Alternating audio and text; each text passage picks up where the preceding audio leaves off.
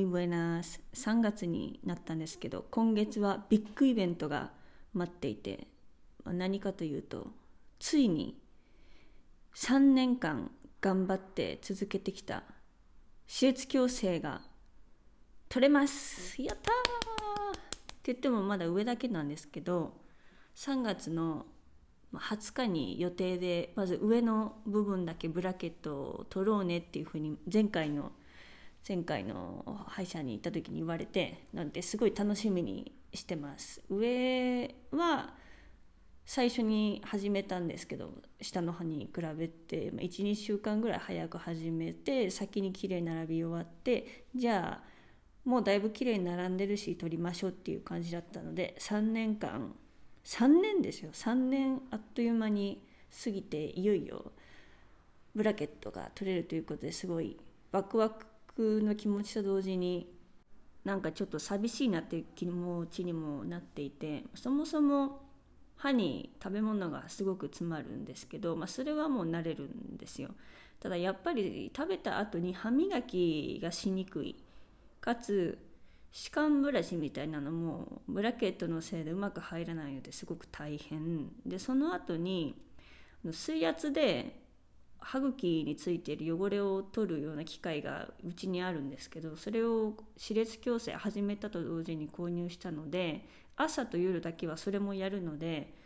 歯磨き歯間ブラシその水圧で掃除するやつ洗浄機みたいなの3点セットを毎日やるの本当に大変でで、まあ、仕上げはあのモンダミンじゃなくて何て言うんですかあのお口ぐちゅぐちゅってするあのアルコール入ってるやつ。あれをやるので4点セットすごい大変だったんですけどあ綺麗に歯が揃ってくれたし虫歯もそれのおかげで見つかってまた20日過ぎたら手術矯正取れました報告エピソード多分あげると思うんですけどだいぶ楽しみなのでちょっと先に話してみちゃいました。で今回のエピソードなんですけどなんか気づいたらあれ？そういえばこれ何？っていうものをちょっと紹介しようかなと思っていてまず1つ目がプラスチック飲料の蓋。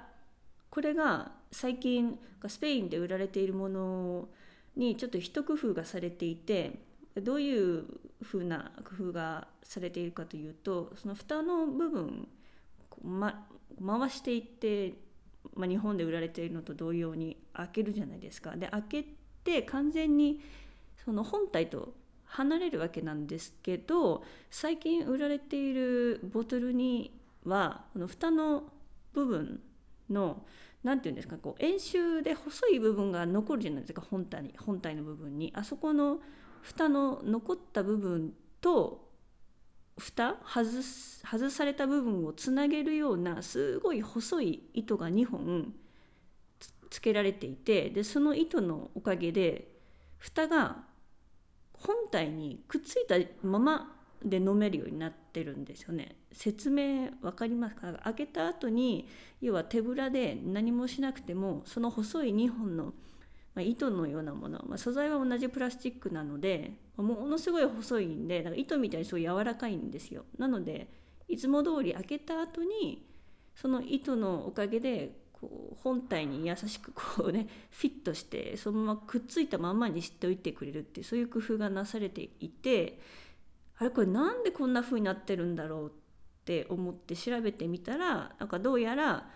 消費者側にとってなんですけどまず1つ目は、まあ、飲む時に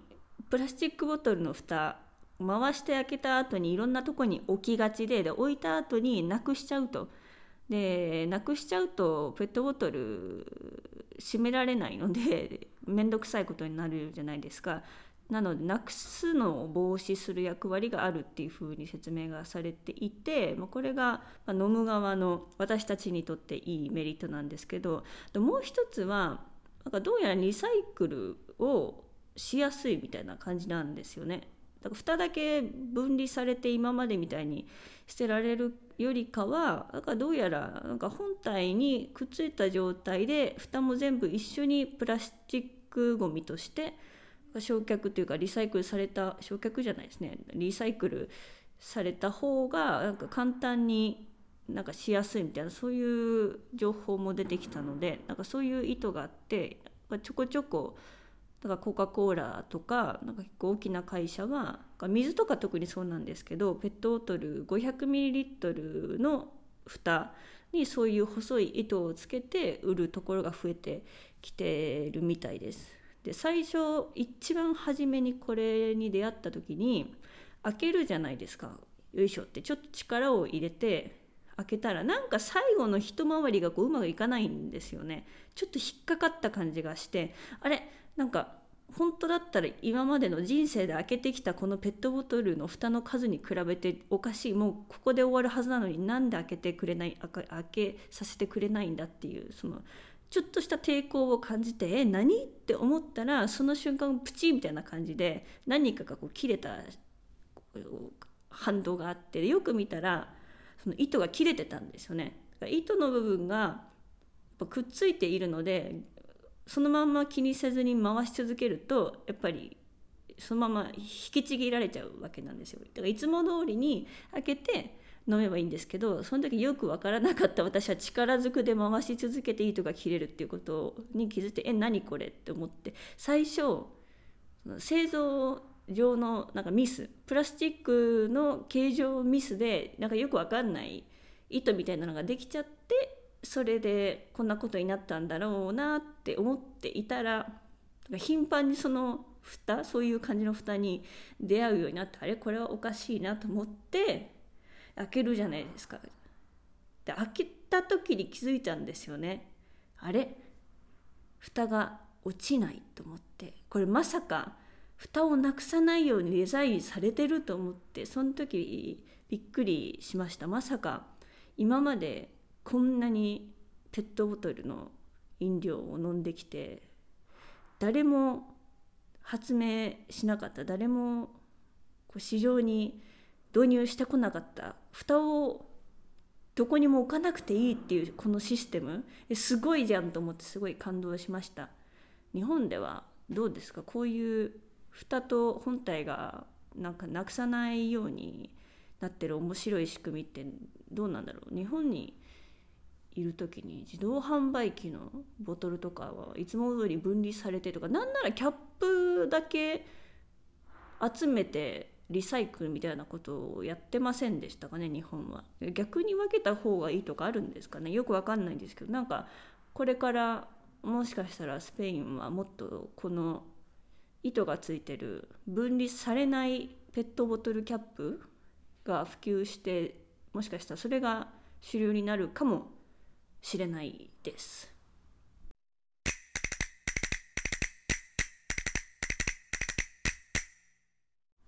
2つ目の「えこれ何?」っていう話はですね住所に関する話で過去にもいくつか話したことあるんですけどスペインの住所の付け方って主に通りの名前で建物の番号っていう感じなんですよね。何々通り何番っていう風な付け方がすごく一般的で、まあ、特に街中とかだと何々通り何番っていうだけでもうすぐどこにあるかが分かるっていうのでまあ人々はですね通りの名前にすごく詳しいんですよね。何々通りって言えばああそこねみたいな。でも私は何々通りとか一切知らないし覚える気がないので人から「ああ私どこどこ通りのあそこら辺に住んでるよ」って言われてもちんぷんかんぷんなわけですよ。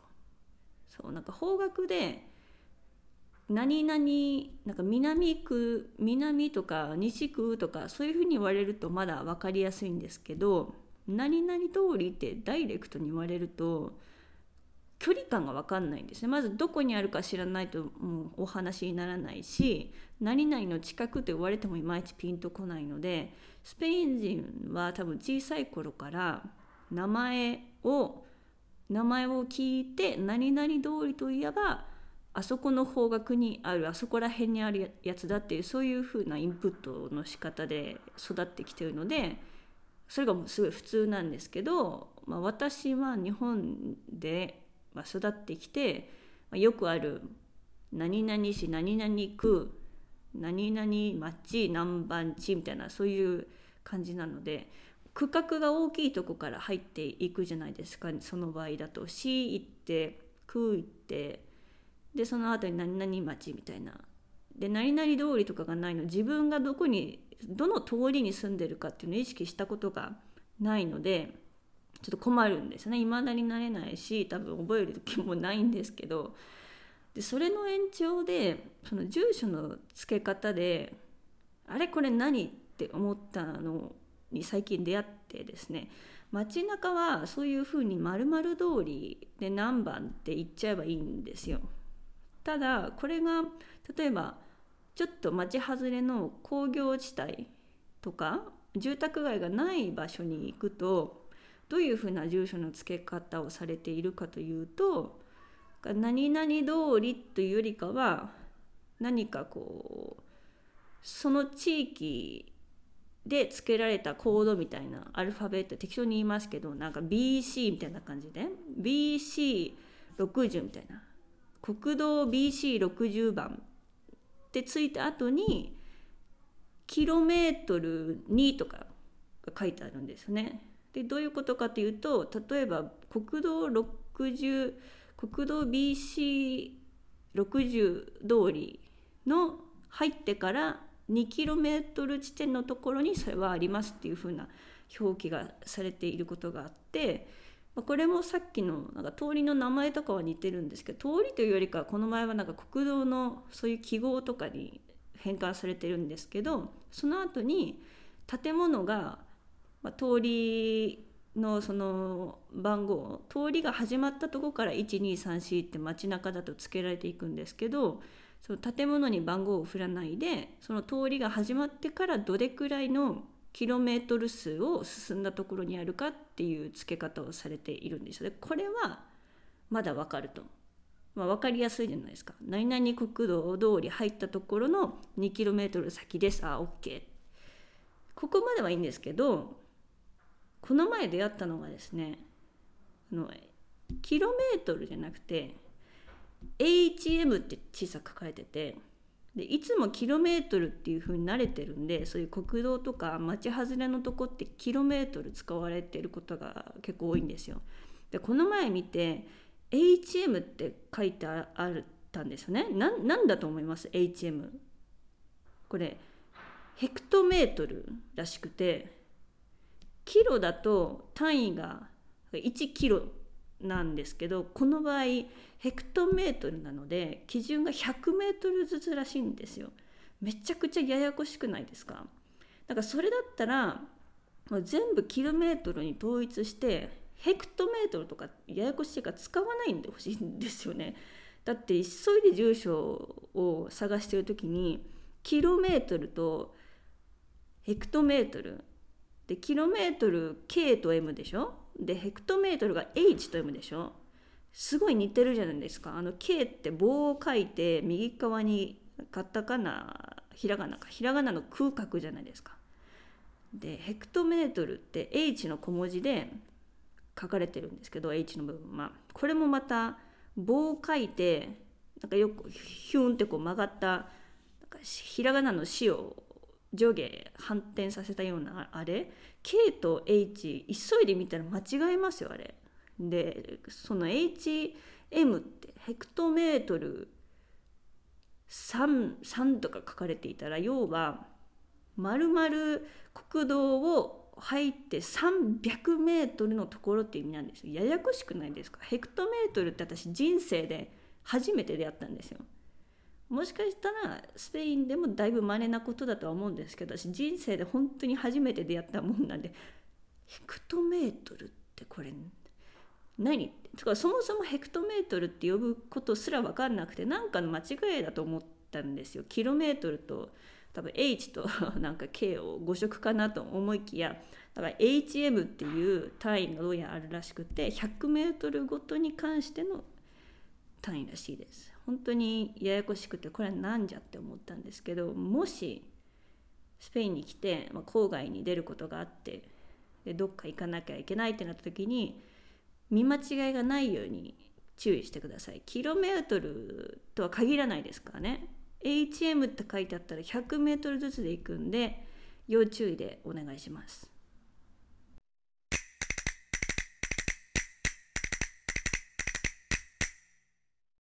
最後はこれはえ何それっていうふうな出会ったものとかではなく最近なぜか私が気になってしまうスペイン語表現についての話なんですがなんかもしかしたらこれは私がスペイン語を母語としてないせいでニュアンスの解釈の仕方がやっぱ日本語を介してどうしても理解してるせいで誤解を生んでるかもしれないんですけど、まあ、どういうどういう表現が最近気になっているかっていう話でお昼ご飯をですね職場で食べるんですけど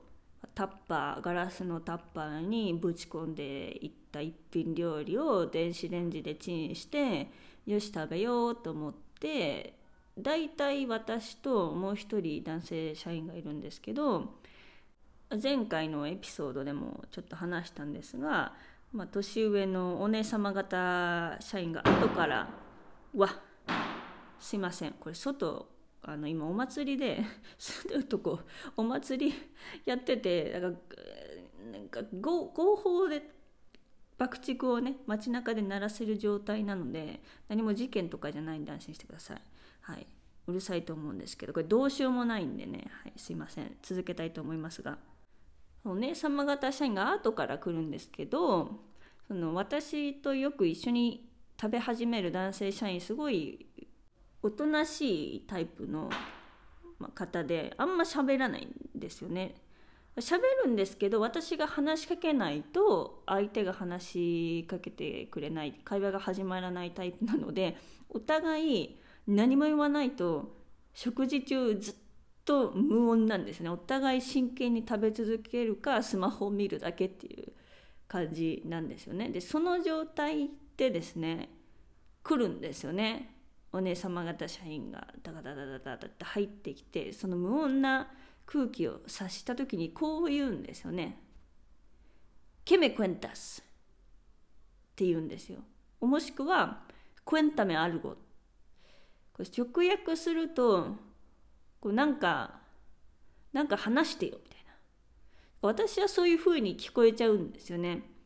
何も話してないこのシーンとした状態で私に向かって、まあ、名前付きですよまるなんか話してみたいな風に言われるんですけどこの表現がすっごいムカつくなって思って向こうは悪気はないと思うんですよ。でも私としてはご飯食べてて、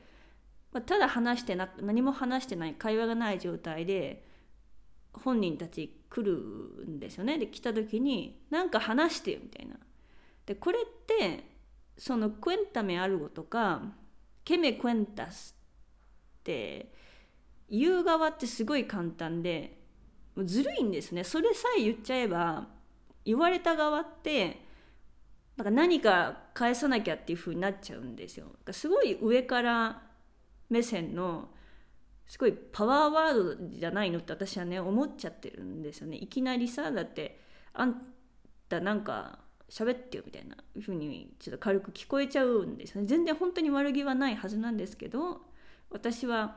若干そういうニュアンスもあるんじゃないかっていう風に理解してしまってすごいムカつくんですよね正直。だってそれを言うんじゃなくってその一言を発する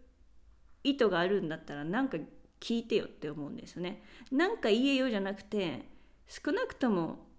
今日はどうだったとか午前中はどうだったそっちの方が全然マシでなんか喋れって言われたら難しくないですか？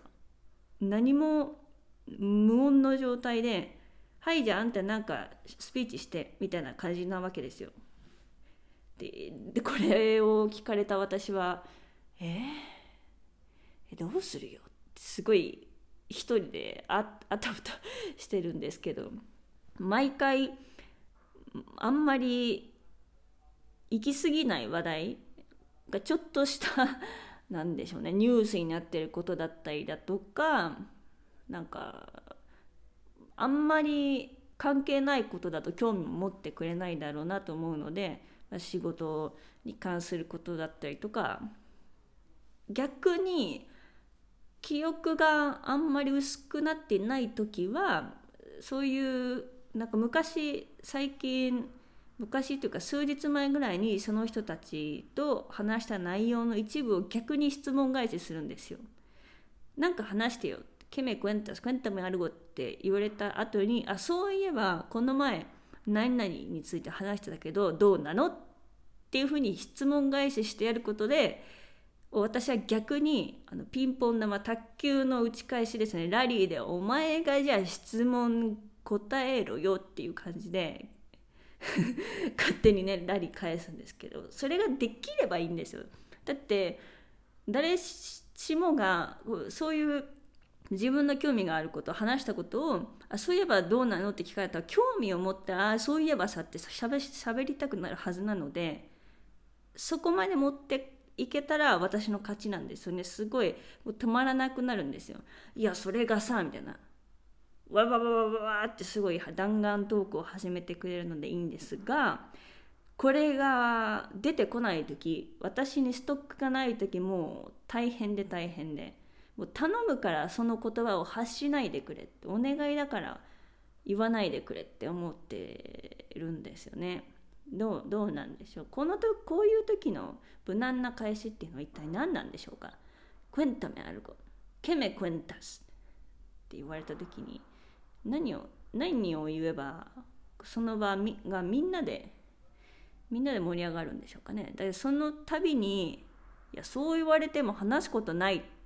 ていうのもなんかちょっと寂しいじゃないですか。うん。なんか賢い回答があればいいんですけど質問返しが多分一番楽だと思うんですよね。何かしらどうにか話題を引っ張ってきて本人そのフレーズを発した本人が興味ありそうなことを質問返しすれば多分その場を逃れられる気がしているのでちょっとこれは練習ですね。あと慣れ慣れですね。これからどうにかしてスルーしたいと思うんですが。で私はこのフレーズ言えないんです。なんかうん他人に対して何か話してとか言えないタイプで何も話してないお昼ご飯を食べている人に向かっていきなり「ねあんたちょっと何か話して私に」って言えなくないですか？これは日本人だからなのかな？いや言えないですけどね。どうどうでしょう？どう思いますか？私はこのフレーズは言うことないと思うので逆に言われた後にどう対処するかっていうのは今後の課題なんですがちょっと頑張っていこうかなと思います。最後本当にどうでもいい余談なんですけどたまに何かをしようと思ってふと記憶が飛んでいくことってありません？何かしようと思って例えばキッチンに行くんだけど実際キッチンに行ってみると何をしたかったか忘れて忘れた何かをしたくて忘れてしまってることがあるっていうのは意識できるんだけど何がしたかったかは思い出せないっていうこの状況多分名前ついてると思うんですけどこれ